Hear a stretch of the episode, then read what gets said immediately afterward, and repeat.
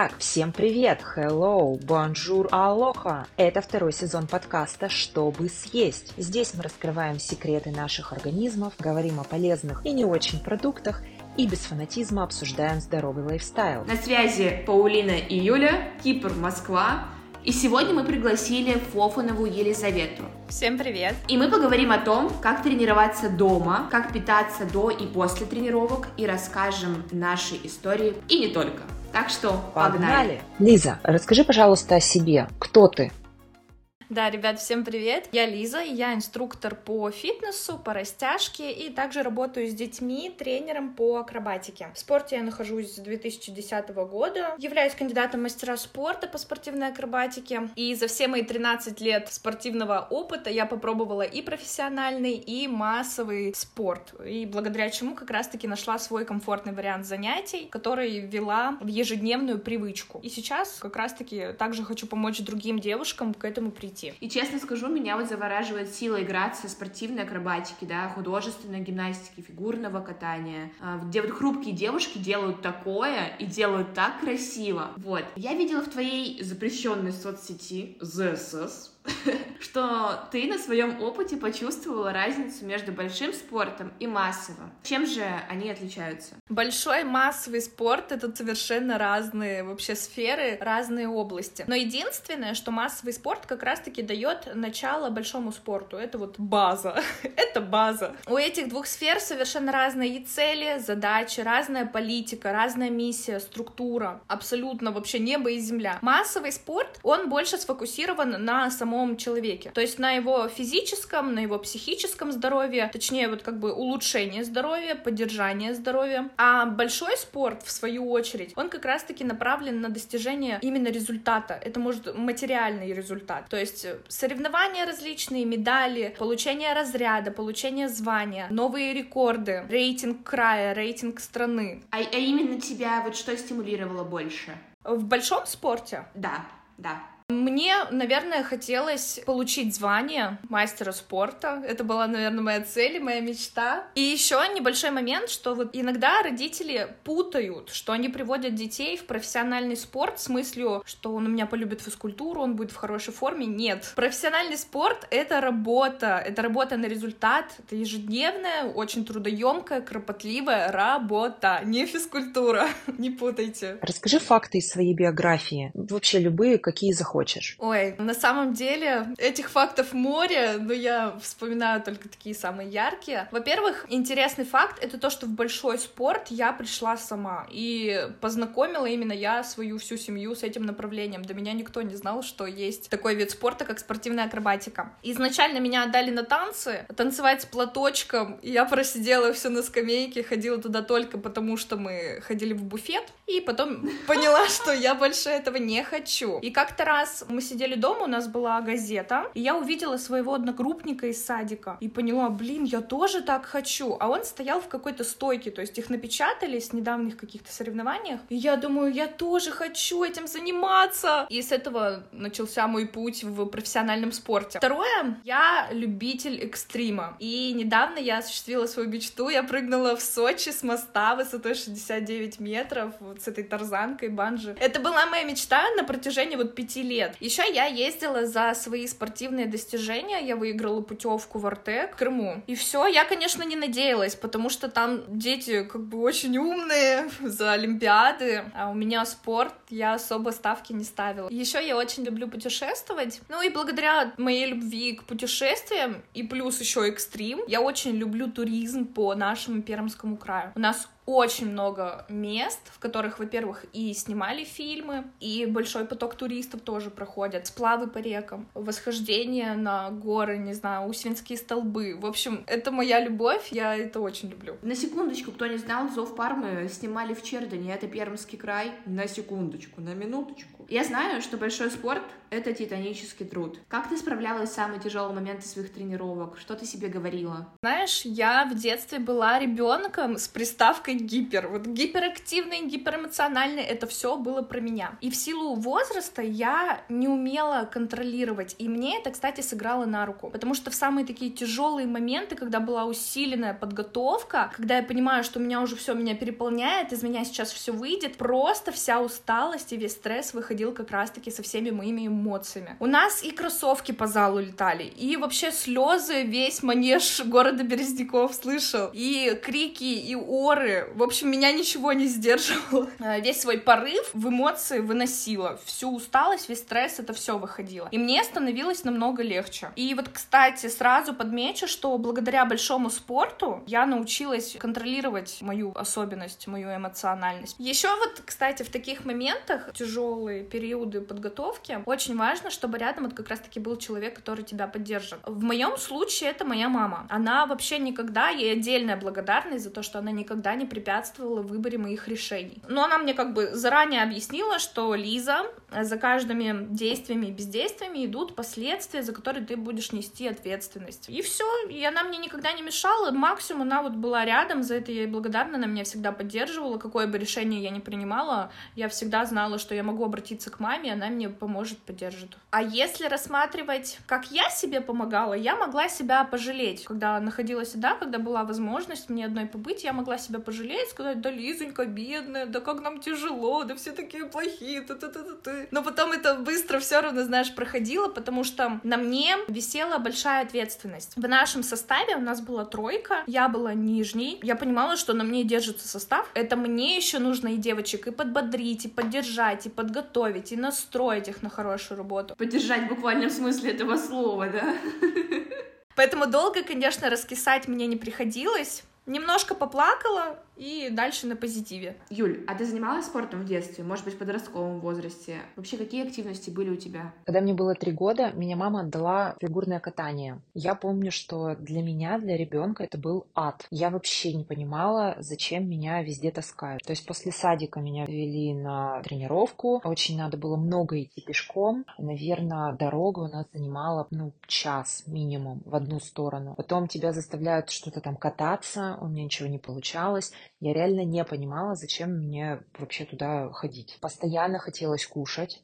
Вот, я сейчас вспоминаю, какой был перекус. Конечно, в то время не было этих знаний, пониманий. Сейчас я бы ни за что так себя не кормила, ну и вообще ребенка. Хотя мама очень старалась, то есть тут вопросов к маме-то нет. Это был вишневый сок, то есть у нас прямо дома стояла на нижней полке холодильника, прям вся полка была забита вот этим вишневым соком. И так как мама у меня работала в магазине при хлебокомбинате, то это еще была какая-то булочка. В выходные это обязательно были плавание, хореография, и я никогда не была супер такой стройняшкой, еще и вообще никогда не была гибкой, и поэтому мне казалось, что меня не сильно тогда любливал тренер, хотя я сейчас понимаю, что тренера, они в принципе, ну, такие жесткие, а по-другому, ну, наверное, никак. Вот, поэтому это у меня вот был такой опыт. Я помню, что жутко болели ноги, я не понимала, то есть я, я помню, как однажды просыпаюсь утром, выходной еще и от тренировок, и я не могу встать с кровати, и говорю маме, мама, у меня ножки болят. Она говорит, да нормально. Я в детстве не понимала, зачем мне такие издевательства просто надо мной. А в итоге я проходила недолго, мне кажется, ну, пару лет и, может быть, три года. И перед школой я оставила фигурное катание. И уже в после, то есть вот сейчас э, я об этом жалею. Но спасибо спорту за то, что он мне, в принципе, тогда дал какой-то старт, а, понимание того, что телом нужно заниматься. И мама еще всегда говорила, что если ты хотя бы раз позанимался спортом там в детстве, то все, твое тело будет всю жизнь требовать нагрузки, особенно это касается фигуры. И для меня это так э, заложилось в голову. Я по сей день, ну, реально считаю, что нужно все всю жизнь заниматься. После этого спорт всегда со мной по жизни, много что пробовала, но вот этот вот первый старт, это какая-то и закалка характера, и выносливость, безусловно, потому что я и коньки носила сама, то есть меня никто никогда не носил там сумки, как я сейчас смотрю, идет там ребенок, а мама несет его сумку, да, с вещами. Со мной так не делали, я сама носила свои коньки, сама там переодевалась. Единственное, коньки мама зашнуровывала. А все остальное это моя ответственность. А что такое там в 3-4 года ребенок, который идет, например, в раздевалку в, на плавание и сам, да, потому что плавание было сколько-то раз в неделю, и ты идешь, и ты переодеваешься, ты должна там все вещи собрать, душ сходить, там одеться правильно. То есть это определенная ответственность. Хотя вот у меня сейчас ребенку почти 3, и мне кажется, что что он же такой не самостоятельный, да, есть над чем задуматься. И я сейчас расскажу свою историю от буллинга до кубиков. Да, было и такое. На самом деле, почему пришла спорт? Наверное, того, что я не была каким-то укомплектованным человеком, как Лиза. Я была пухленькая достаточно. У меня средний рост. И в определенный момент предпереходного возраста я еще была в очках, у меня выпали зубы, я картавила. Ну просто вот знаешь, персонаж для буллинга, пожалуйста. Жевательные резинки волосы кидали, вообще что только не было. И я поняла, что я так больше не хочу. И тогда начались танцы на ТНТ. И спасибо моей знакомой Насте Куликовой, которая занималась в крутом танцевальном коллективе Джема, которая мне помогла туда попасть, потому что туда очень тяжело попасть. И там увидели мой талант, то, что я гибкая. Там мы работали тоже над проработкой моих мышц. И в конце, в финальном, господи, в моем выпускном году мне сделали, поставили соло. И я считаю, что это было мое большое достижение. А перед этим я не хотела, чтобы меня булили, да. Я параллельно бегала, в 6 утра вставала, у меня учеба начиналась в 8, час бегала, качала пресс. Бывало, что качала его очень долго, что у меня даже родители такие заходили в комнату раз-два, я занималась одним и тем же делом. В общем, да. Плюс у меня мама начала в тот момент заниматься спортом. И как-то так сложилось, что меня и окружение стимулировало, и родители не препятствовали, за что тоже огромное им спасибо. И в один момент я пришла, мне кажется, худой, с кубиками, и тогда все поняли, что я больше не тот человек, над которым можно смеяться. А тебя булили где, в школе или вот тоже в секциях? Слушай, меня булили вообще в школе в основном, да. Были бойкоты за то, что я другая, скажем так. Особенно бойкоты усиливались в тот момент, когда начала чего-то добиваться конкретно. Ну, конечно, я тоже была таким активным ребенком. Мне нравилось гулять, э, мне нравилось там с мальчишками общаться. И я тоже ходила в разные секции, мне говорили, ну, смеялись надо мной, потому что никто не верил, что я смогу чего-то достичь. Ну, представляешь, такой жиденький человек приходит. Вот. И сейчас я не картавлю, и как бы пришла к питанию, которое мне нравится. Ну, чего только не было, на самом деле, на пути похудения, да, и, и тоже ненавидишь себя, а потом впадаешь в крайности в крайность, ну, то есть либо ты вообще не занимаешься, либо занимаешься очень много. Частая история. Да, да. Я еще раз, кстати, убеждаюсь в том, что спорт тебе помогает твой режим перекладывать не только, например, да, твою силу воли на какую-то спортивную сферу, да, ты можешь это потом, вот эти хард-скиллы применять в других сферах, это реально очень помогает. Там у тебя меняется образ жизни, когда ты сам себя преодолеваешь. Ты можешь быстрее себя заставить что-то сделать. Я думаю, ты понимаешь, о чем я.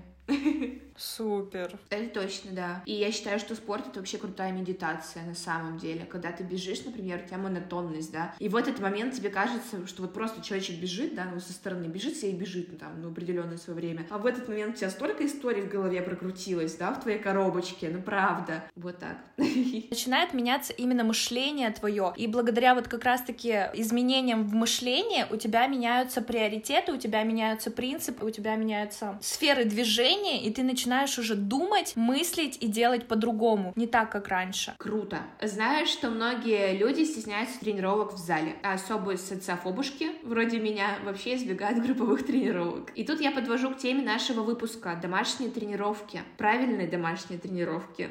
А предлагаю разделить тренировки по целям на три цели, да? Первая — это сбросить вес. Вторая — это увеличить мышечную массу в целом, то есть стать сильнее, прокачать спящие мышцы, да? И третья — проработать конкретную часть тела со всеми мышцами. А начнем с того, какие частые ошибки совершают новички в домашних тренировках. Очень классный вопрос. Но я немножечко тоже уйду назад и скажу, что я в своем спортивном лексиконе вообще не использую понятие правильные тренировки, потому что это для каждого человека вообще индивидуально. Это знаешь, как слово идеальный. То есть, ну не бывает же там всего идеального, да, например. Если все-таки рассматриваем это слово, то мне кажется, что это именно комплекс тренировок. Ты и Юля, да, вы как люди, разбирающиеся и изучающие нутрициологию, знаете, что мы не можем кушать и жить вот только на одних белках или только на одних жирах или вот только на одних углеводах. Что для поддержания и здорового функционирования нашего организма нам нужно это все в комплексе, все вместе. И точно так же в тренировочном процессе. Это точно такой же тренировочный рацион. Нам нельзя заниматься только на силовых направлениях. Или, например, заниматься растяжкой вот только для того, чтобы там улучшить мобильность, подвижность суставов, потому что это приведет к гипермобильности. Это тоже в свою очередь не есть хорошо. А самые как раз-таки частые ошибки, когда начинают заниматься спортом, особенно домашними тренировками, это не знают возможности своего тела и организма и начинают делать все подряд. Вот согласись, что в нашем менталитете есть у людей такое, что мы пойдем в больницу только тогда, когда приспичит. Слушай, конечно, да. Конечно, сейчас как-то люди все более ответственнее начинают относиться к своему телу и организму, уже проходит там медицинский осмотр, чтобы хотя бы убедиться, что ничего нету. А зачастую люди ведь даже не знают, что может быть у них что-то есть, и как раз-таки начинают делать все подряд со всех сайтов, с Ютуба, в интернете что-то найдут, и без какой-либо структуры, и не знают, что у них там творится с телом и с организмом, все это делают. Это первая частая ошибка. Вторая — это действительно не выделяют должное внимание разминке и разогреву. Начинают заниматься на холодные мышцы, на неразогретые суставы, на неподготовленный организм, что внесет за собой, соответственно, очень большой риск получить травму и перестать вообще заниматься спортом. Не работают с дыханием. Это очень тоже важный пункт, потому что, например, та же самая растяжка, мы должны растягиваться на выдохе, а часто занимаются как раз-таки на натуживаниях, на вот этих на задержках дыхания. А дыхание ключевую роль вообще играет в тренировочном процессе. Следующий пункт, который как раз-таки вот про меня буквально и мое отношение к домашним тренировкам. Занимаются не в полную силу. Когда мы приходим с вами, например, в тот же самый тренажерный зал или на какую-то групповую тренировку, мы не можем же там в середине, грубо говоря, сесть и такие, ну, я что-то немножко устала, там сейчас посижу, или отвлечься на телефон, или еще куда-нибудь. А дома как раз-таки очень много факторов, которые нас отвлекают. Под диванчик хочется полежать, уже да вроде бы уже сделала, да хватит, можно даже полежать, отдохнуть. То кто-то в домофон. В общем, очень много отвлекающих факторов, поэтому занятия не проходят полную силу. Ну и самый тоже важный пункт — это отсутствие знаний. Вот правильно ты сказала, что было бы круто, когда мы приходим, нам сначала давали бы какую-нибудь теорию, базу, а затем мы бы уже занимались. Да, это было бы очень круто. И когда вы начинаете заниматься дома без фундамента, без базы, без техники, каких-нибудь самых обычных упражнений, тоже есть очень большой риск себе навредить или просто качать вообще совершенно не то, что вы хотите. Тот же самый пример, вот обычные приседания, да, их же можно делать так, чтобы будут качаться бедра, и можно сделать так, что будут качаться ягодицы. И вот вы можете думать, что вы качаете ягодицы, а на самом деле у вас будут качаться бедра. Только потому, что нету базы, вот это нету знаний и техники базовых упражнений. Какие принципы эффективных тренировок для снижения веса ты знаешь? Именно с точки зрения техники, упражнения, личных советов, то есть из своего опыта. Может быть, ты какие-то ошибки совершала, подскажешь, как нам не наступить на те же грабли? Я думаю, чтобы сбросить вес, если у вас есть такая цель, то вам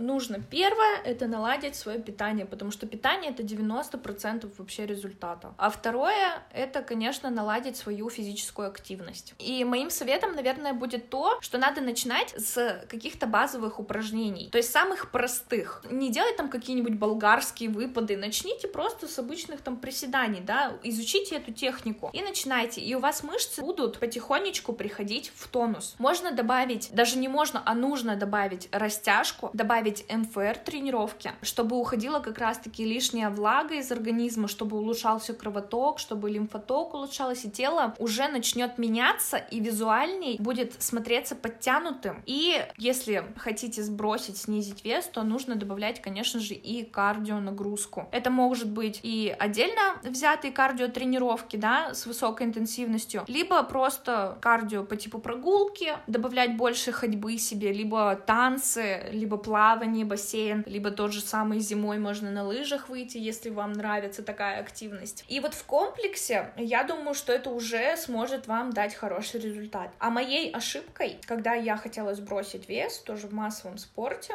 это было то, что я думала, чем больше я буду заниматься, тем быстрее я приду к результату. На самом деле это миф. Я постоянно говорила Маше, это мой тренер, говорю, давай еще мне сделаем тренировку, давай еще, давай еще поставим, давай еще. Она говорит, нет, Лиза, обязательно нужно еще восстанавливаться и делать перерыв между тренировками. А теперь ко второму. Как прокачать свою мышечную массу дома? Именно с точки зрения вот техники, упражнений, личных советов и своего большого опыта. Здесь точно так же, как и в первом принципе, мы налаживаем питание обязательно и физическую активность. То есть, чтобы добиться какого-то результата, нужно в основном два пункта. Питание и физическая активность. Мы можем с вами добавить в наш тренировочный процесс инвентарь дома, да, то есть это могут быть фитнес-резинки, это могут быть какие-то небольшие свободные веса по типу там гантелей по 2-3 килограмма. Либо же, если такой возможности нет, у вас есть, допустим, база, да, самых простых элементов, какие-нибудь обычные приседания, обычные выпады, и чтобы набрать как раз-таки мышечную массу или сделать тело более рельефным, мы можем видоизменять вот эти упражнения. Мы можем сделать их более сложными, более функциональными, чтобы включалось больше мышечных групп, что тоже будет плюсом для набора массы. Конечно же, очень важно еще отслеживать и подбирать правильные веса для себя, то есть не беритесь там,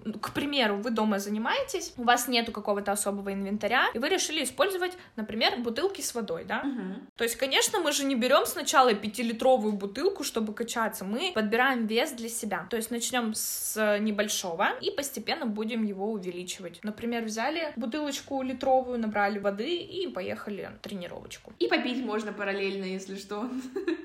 Главное, чтобы это был тот напиток, который нужен. Еще мы обязательно добавляем в рацион тренировок растяжку. Очень многие качки, можно я так буду называть? Да, конечно, тут все свои. Ты что, можно и винишко говорить. Очень многие даже вот те же самые качки, которые занимаются в тренажерном зале, они настолько пренебрегают стретчингом, растяжкой, что думают, блин, зачем мне это нужно? А на самом деле, когда ты набираешь мышечную массу, когда ты закачиваешь себя, свое тело, свои мышцы, их нужно обязательно растягивать, чтобы им было куда качаться дальше. С разрешения своей мамы рассказываю вам историю. Она у меня женщина тоже последние пять лет спортивная, пошла заниматься фитнесом, и в основном у них идет силовой тренинг. На закачку, на подкачку, на рельеф тоже тела. И она на протяжении пяти лет все каждую неделю по три раза ходит на тренировки, не пропускает. У нее режим, у нее дисциплина. И недавно она мне говорит, Лиз, почему у меня дальше не растет объем? Я же хожу, я же занимаюсь, я же питаюсь, ну вроде бы все правильно. Я говорю, да, мам, давай-ка ты сходи ко мне на тренировку, на растяжку. Она приходит, я даю самые базовые, самые какие-нибудь простые, легкие упражнения на растяжку. Она говорит, мне больно, я не могу, мне сложно, мне мне тяжело. Я говорю, все почему? Потому что ты докачала мышцы свои до камушка. Для них вот эта твоя тренировка уже, как обычно, встать, пройти. Это для них обычная нагрузка стала. И если даже ты хочешь сейчас добавлять вес, то попробуй сначала не добавлять вес, а добавить растяжку либо восстанавливающий тренинг. То есть из этого камушка мышц разгладить их, чтобы они растягивались. И тогда, когда ты будешь снова их закачивать, они уже будут становиться больше. Поэтому вообще не пренебрегайте растяжкой это ваш ключ, не знаю, к успеху.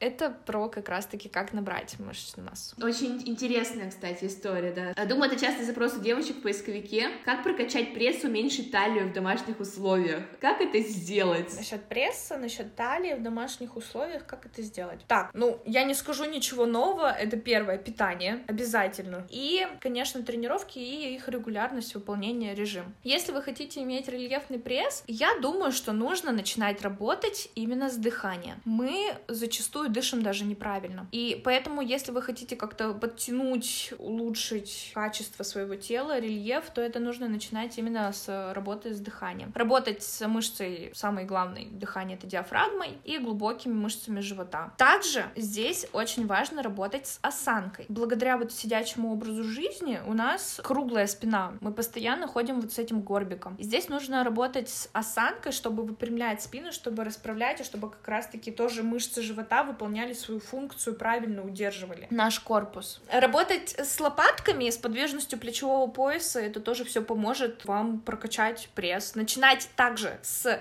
простых упражнений. Не нужно качать 100 раз пресса. Это ничего вам не даст. И в планке 10 минут стоять не нужно, если хотите прокачать пресс. Потихоньку начинать с простых упражнений, затем их как-то видоизменять тоже. И добавлять, конечно же, питание и работу с дыханием. И тогда у вас будет красивый пресс, красивый животик девочек. Еще в первую очередь нужно сравнивать свою антропологию и антропологию фигуры с идеальной картинки. И понимать, что можно достигнуть результата, снизить процент жира, увеличить там процент мышц в вашем теле, да. Но ваша фигура, она ваша и может отличаться от фигуры вот другого человека на картинке, при том же весе и при тех же процентах. Не надо отрицать свои гены, пожалуйста.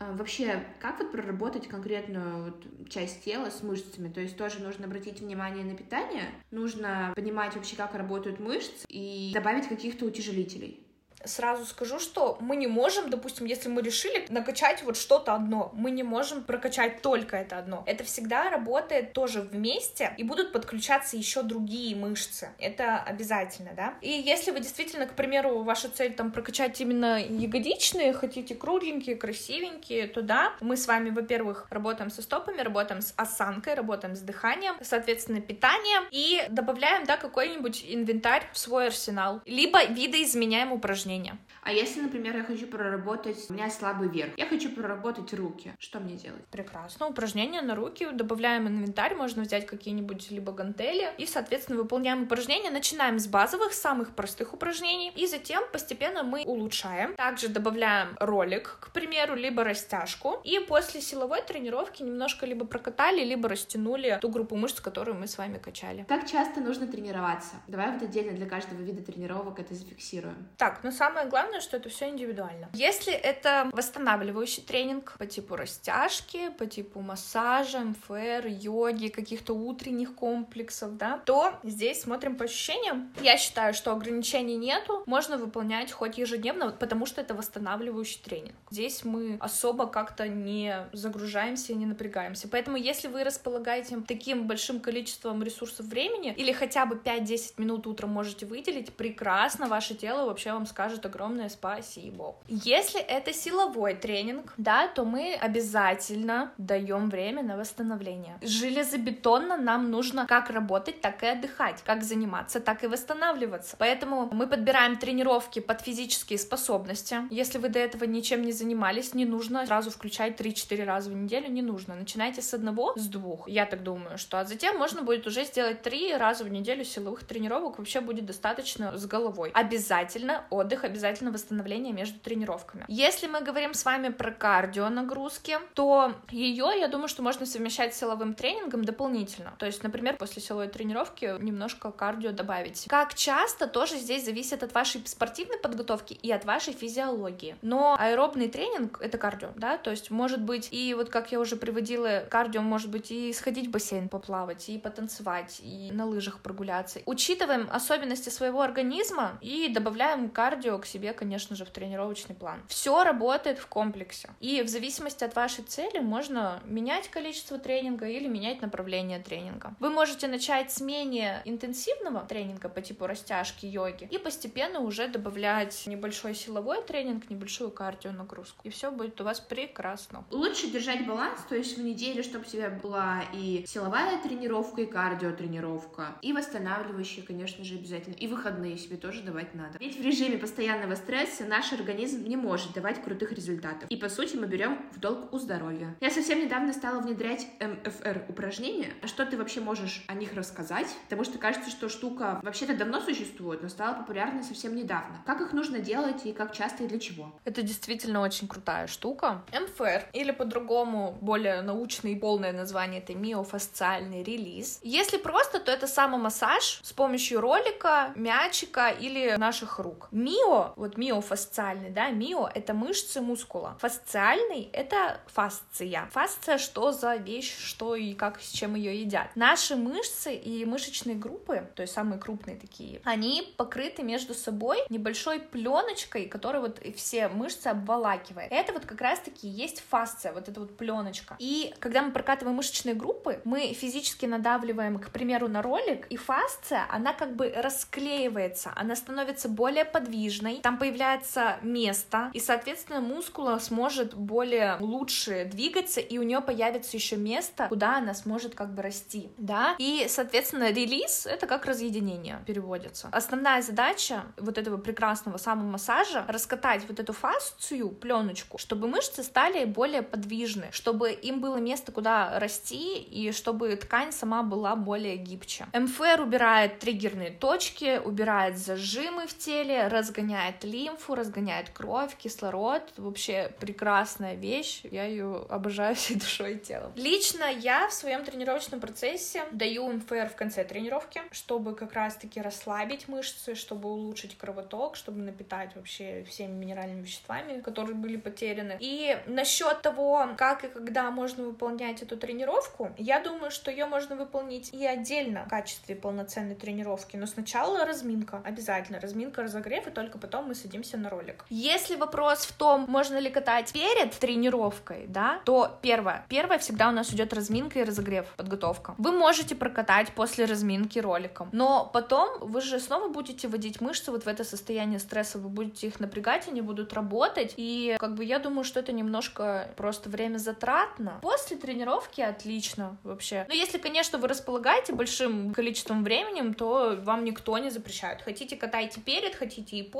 но после будет эффект просто получше, покачественнее. Именно эту тренировку, этот тренинг, его можно выполнять, как я уже сказала, хоть ежедневно, выделять там по 5-10 минут. Утром, к примеру, прокатали основные большие группы мышц, и ваше тело действительно скажет вам, да, спасибо, чувак, это было круто. Вот. Когда лучше по времени делать тренировки вообще? Так, ну, во-первых, это, конечно же, все тоже индивидуально, и все зависит от вашей физиологии. На утро мы не ставим какой-нибудь сильный силовой тренинг. Лучше его поставить где-нибудь обед, обед-вечер. Уже организм проснется, вы уже будете как минимум сыты. И тогда, вот, мне кажется, это самое классное время для силового тренинга. Обед-вечер. Поздний вечер, ну или просто там 6, с 6 там, до 9 до 10. Очень классное время для растения растяжки, для йоги, для расслабляющего, для восстанавливающего тренинга, к примеру. А утром можно поставить какую-нибудь небольшую кардио-тренировку. Не то, чтобы там убиться, вообще добегаться, 10 километров пробежать марафон, нет. Небольшая кардио-нагрузочка и какие-нибудь утренние комплексы тоже, разминку, растяжку. Но это сугубо, наверное, лично мое мнение. Мне кажется, так было бы эффективнее и удобнее.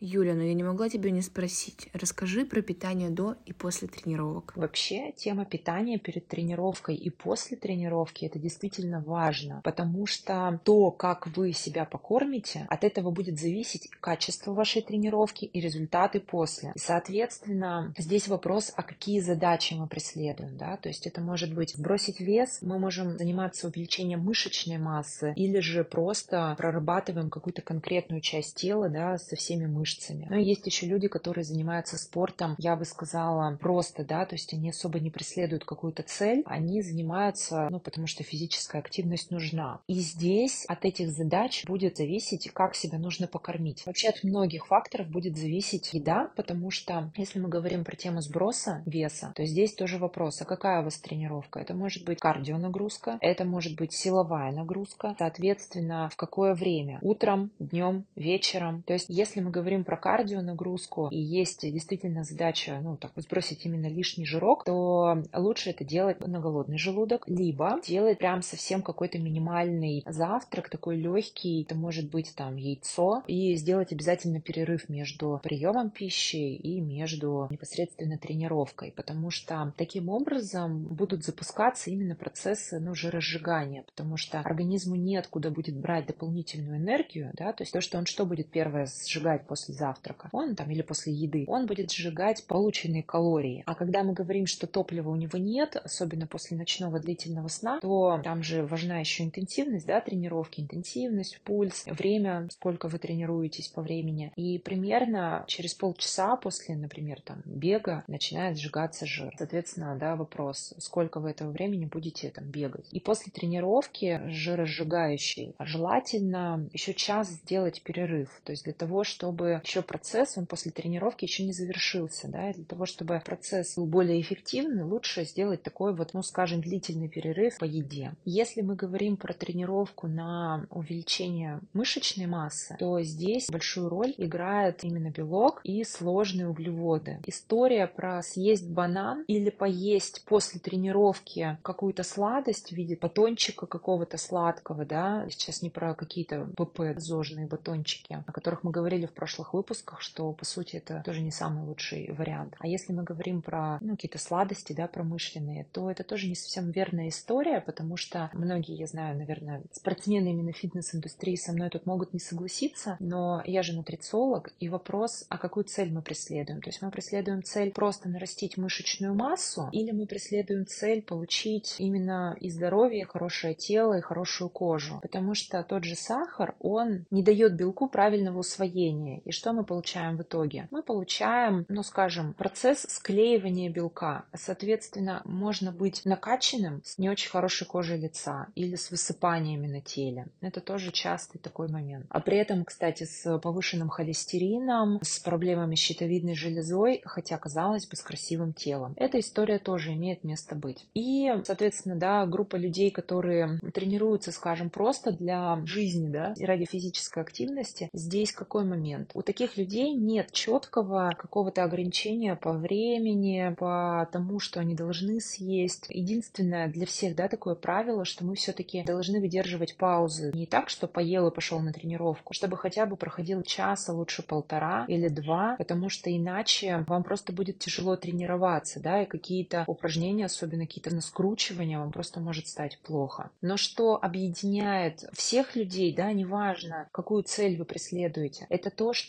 питание должно быть сбалансированное, да, то есть сбалансированное по белкам, жирам и углеводам. Оно должно быть здоровое. То есть, повторюсь, история про банан перед тренировкой, чтобы закинуться, лишь бы чем-то закинуться, она, конечно, имеет место быть, если вы реально никак не успевали покушать и вот съели просто, ну вот это и был единственный вариант, потому что нет какого-нибудь там протеина хорошего, да, правильного под рукой, нет возможности там помыть, не знаю, условно там какие-нибудь овощи. И банан это вот единственное, что можно съесть на ходу. Но это как палочка-выручалочка, да, какой-то экстренный прям случай. Но если говорить про состояние организма, допустим, представьте, вы всю ночь спали, утром встали, вам нужно бежать на тренировку, и вы съели только банан. Сладкий продукт, первое, что получает ваш организм. Там идет быстрый очень скачок инсулина в крови, поджелудочная железа просто вообще находится в состоянии стресса, в нее что-то закинули, она должна это как-то быстро начать все это усваивать, перерабатывать. То есть это с точки зрения здоровья не самый лучший вариант, потому что мы с вами должны понимать, что что такое там питание и вообще там, да, вся эта тема ЗОЖ. Это же не вопрос про быстрый результат, это вопрос про длительный результат. Это говорит о том, что если тебе там 20-30 лет, и ты только начинаешь свой путь там в правильное питание, то ты делаешь себе закладку на результат через 10 лет. Это значит, что ты в 40, в 50 и дальше будешь выглядеть хорошо. Твоя кожа будет выглядеть хорошо, твое тело будет выглядеть хорошо, организм будет себя чувствовать хорошо. Это не про всегда быстрые результаты. Как, например, тот же спорт. Он же может дать не мгновенный, но достаточно видимый быстрый результат, да. Но опять же, если себя не поддерживать всю жизнь, да, получить там хорошее тело и потом несколько лет ничем не заниматься, то результата как такового не будет. Поэтому если подвести итог, это, понимаете, просто такая обширная тема, и в рамках, наверное, подкаста сказать конкретно, что там вы должны перед такой тренировкой съесть вот это, тут съесть вот это, после поесть вот это, это достаточно сложно. Я лишь скажу обобщенно. Такой итог. Перед какой-то жиросжигающей тренировкой у вас обязательно должно быть либо 3 часа перерыва, либо это должно быть вообще там раннее утро, да, когда у вас был длительный там 8-часовой перерыв по еде минимум, и потом выдерживаем час после тренировки. Если мы говорим про наращивание мышечной массы, то завтрак должен быть сбалансированный, преимущественно белково-углеводный, жиров лучше использовать поменьше. Кушать можно после тренировки, примерно там, ну, пока вы там переодеваетесь, там 20-30 час, то есть это нормальная история. А можно выпить, я за растительные протеины, не за сывороточные молочные, там казеиновые, выпить порцию своего растительного протеина на воде, то есть не в виде каких-то смузи, шейков и так далее, именно в форме протеина вода, и потом, соответственно, полноценно поесть. И если мы говорим про тренировку для ну, просто поддержания там, физической формы, физической активности, то это должен быть сбалансированный какой-то первый прием пищи до тренировки, тоже, ну, лучше с минимальным содержанием жиров. И покушать вы можете, ну, там, минут через 30-40, можно через час, можно вообще по желанию. То есть здесь тоже зависит от вашей интенсивности тренировки. Ну, соответственно, если мы говорим про вечернее время, то лучше, конечно, не, не так, что я пришел с тренировки, пришла с тренировки, как наемся, я же потренировалась, да. Ну, такой вариант тоже не подходит. То есть мы всегда всегда учитываем время, мы всегда учитываем промежутки, количество приемов пищи. То есть это такие вот важные показатели. Ну и всегда помним, что мы используем цельные продукты, не быстрые углеводы, да, не какие-то быстрые промышленные продукты, а мы все-таки отдаем предпочтение нормальной сбалансированной пище. Как ты пришла в массовый спорт? Что произошло в твоей жизни? Это немножко длительная история, но она очень интересная, потому что изначально, спойлер, я не планировала уходить из профессионального спорта, тем более в массовый. Когда был 11 класс, соответственно, пошли вопросы, куда поступать дальше, что делать дальше, кем ты будешь работать и так далее. И мне так надоели эти вопросы, что я в один момент такая думаю, все, я пойду по спортивной карьере. Вперед за мастером спорта, за чемпионатами мира Европы, Европы. Я хотела уехать в сильную самую школу акробатики у нас в России, заниматься там, соответственно. Про учебу думаю, ну, поступлю также там на что-нибудь, неважно. И весь этот год себя готовила к тому, что я уезжаю. В итоге я переехала в Краснодар. Я думаю, так, все, я сейчас приеду, и я сразу пойду к этому тренеру, которому я хотела идти заниматься. Меня останавливало то, что я понимала, что у меня слишком большой вес для их весовой категории, потому что мы прекрасно вообще все знаем, какие там занимаются девочки, они все очень высушенные, они прям спичечки, но при этом они очень мощные. И, соответственно, я давай худеть. Это вообще ужас.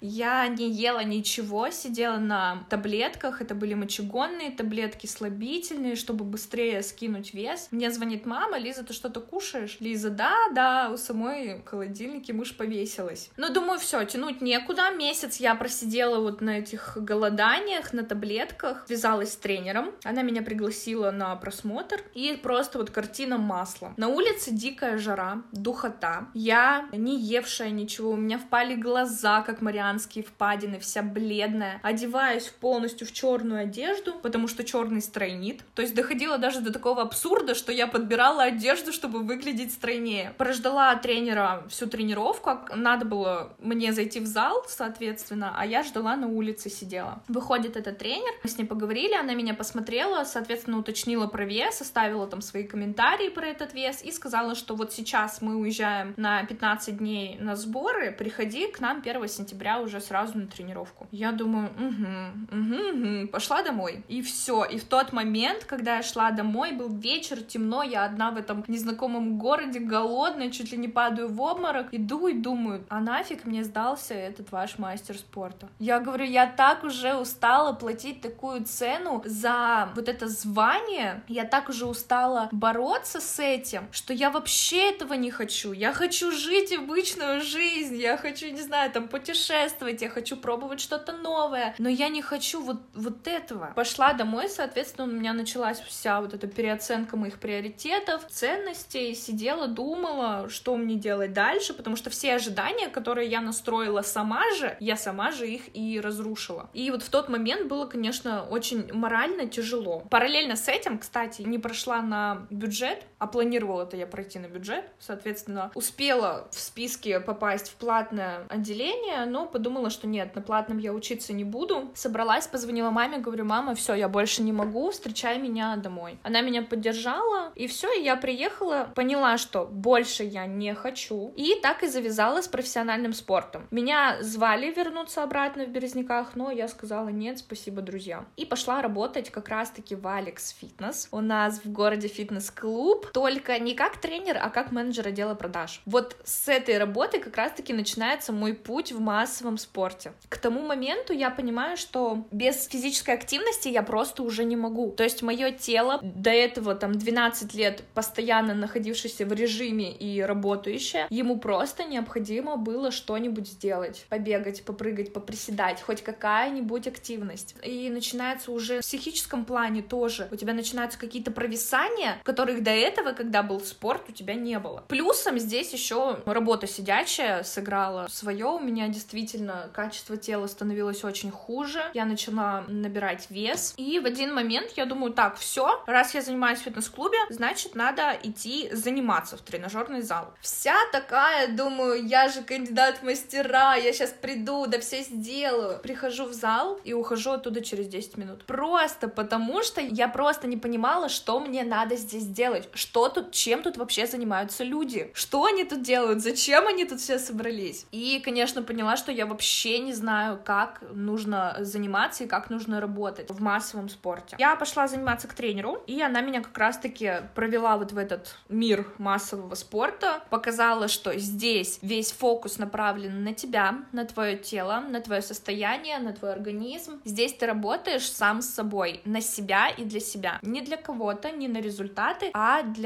себя. Не на результаты в плане там, не на медали и так далее. Здесь, конечно, тоже ведь есть результаты. Может быть, хочешь сбросить вес или наоборот набрать. Вот. И так я начала свой путь как раз-таки в массовом спорте. Занималась все с тренером индивидуально. Начала следить за питанием. Она мне составила план питания. И тело, мышечная память входит в действие, все помнит. Быстренько я пришла обратно в свою рабочую форму, подтянулась и продолжала как раз-таки заниматься и одновременно развивала себя, искала, что я хочу, и пришла к такому как раз-таки пониманию того, что хочу уйти в массовый спорт глубже, то есть начать изучать. Что в твоем обучении тебя удивило? Было удивлением, открытием? Вдруг это интересный факт, о котором мы бы хотели знать? Это был интересный факт для меня, на самом деле, то, что я поняла, что я вообще не знаю своего тела, не знаю, на что оно способно и как оно может работать. При том, что я думала, как это, я же могу выгнуться, я же могу поддержать людей, я же могу там через себя перевернуться, я же сто процентов знаю, на что я способна. Оказалось, нет, совсем по-другому. И вот как раз-таки культура массового спорта, да, как мы уже сказали, что она направлена целиком на тебя, на твою работу с телом и с головой. Я приобретаю обучение как раз-таки в университете фитнеса на инструктора по фитнесу и начинаю учиться. И вот там у меня было все открытие. Начинается анатомия, начинается физиология, вот все смежные науки, изучающие человека. И там я просто глаза по 5 рублей, и у меня появляются ответы как раз-таки вот на вопросы, почему, как это работает, почему здесь так работает, почему у меня что-то внутри по-другому устроено. И это, конечно, было для меня все открытие было на самом деле в этом обучении. Очень круто, да. Тоже, знаешь, иногда хочется попасть в такой фитнес-клуб, где тебе сначала расскажут всю теорию анатомии физиологию, кратко, выжимку, а потом у тебя начнутся своим личным пониманием какие-то твои тренировки, да еще и плюс питание нутрициолога подключим. Ну просто комплекс, я считаю, боевой комплекс. Да, да.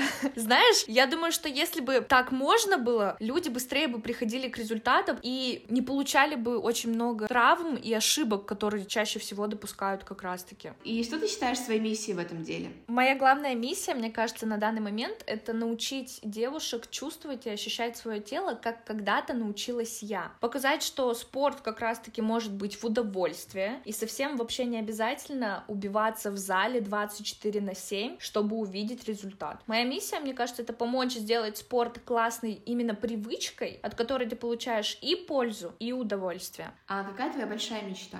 Наверное, моя большая мечта — это как раз-таки вести за собой людей, помогать, как-то направлять, поддерживать их в работе над собой, потому что это, наверное, самая сложная работа, и помогать им также поддерживать их в улучшении качества их жизни. Что ты посоветуешь людям, которые занимаются дома?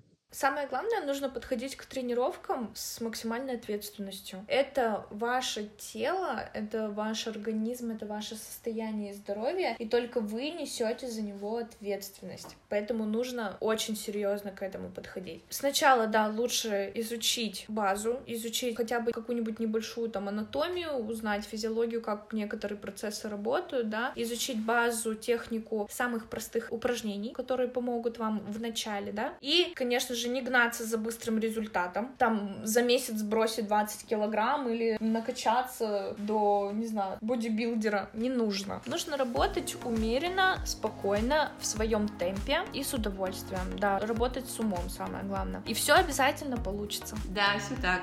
Спасибо тебе большое, что ты сегодня с нами записалась, дала очень много ценной информации. Да, спасибо большое за эту возможность. На самом деле это была моя мечта поучаствовать в записи подкаста. А выпуск у нас, как обычно, выходит в выходные, каждые две недели, в субботу либо в воскресенье. Всем спасибо, кто прослушал нас сегодня. Надеюсь, вам все очень понравилось. Мы старались, правда. Не забывайте, что все выпуски невозможны благодаря вашей поддержке, лайкам, комментариям, идеям, которые мы обязательно рассмотрим и реализуем. И также вашей поддержки на Бусте. Так что спасибо вам еще раз и до следующего выпуска. Услышимся.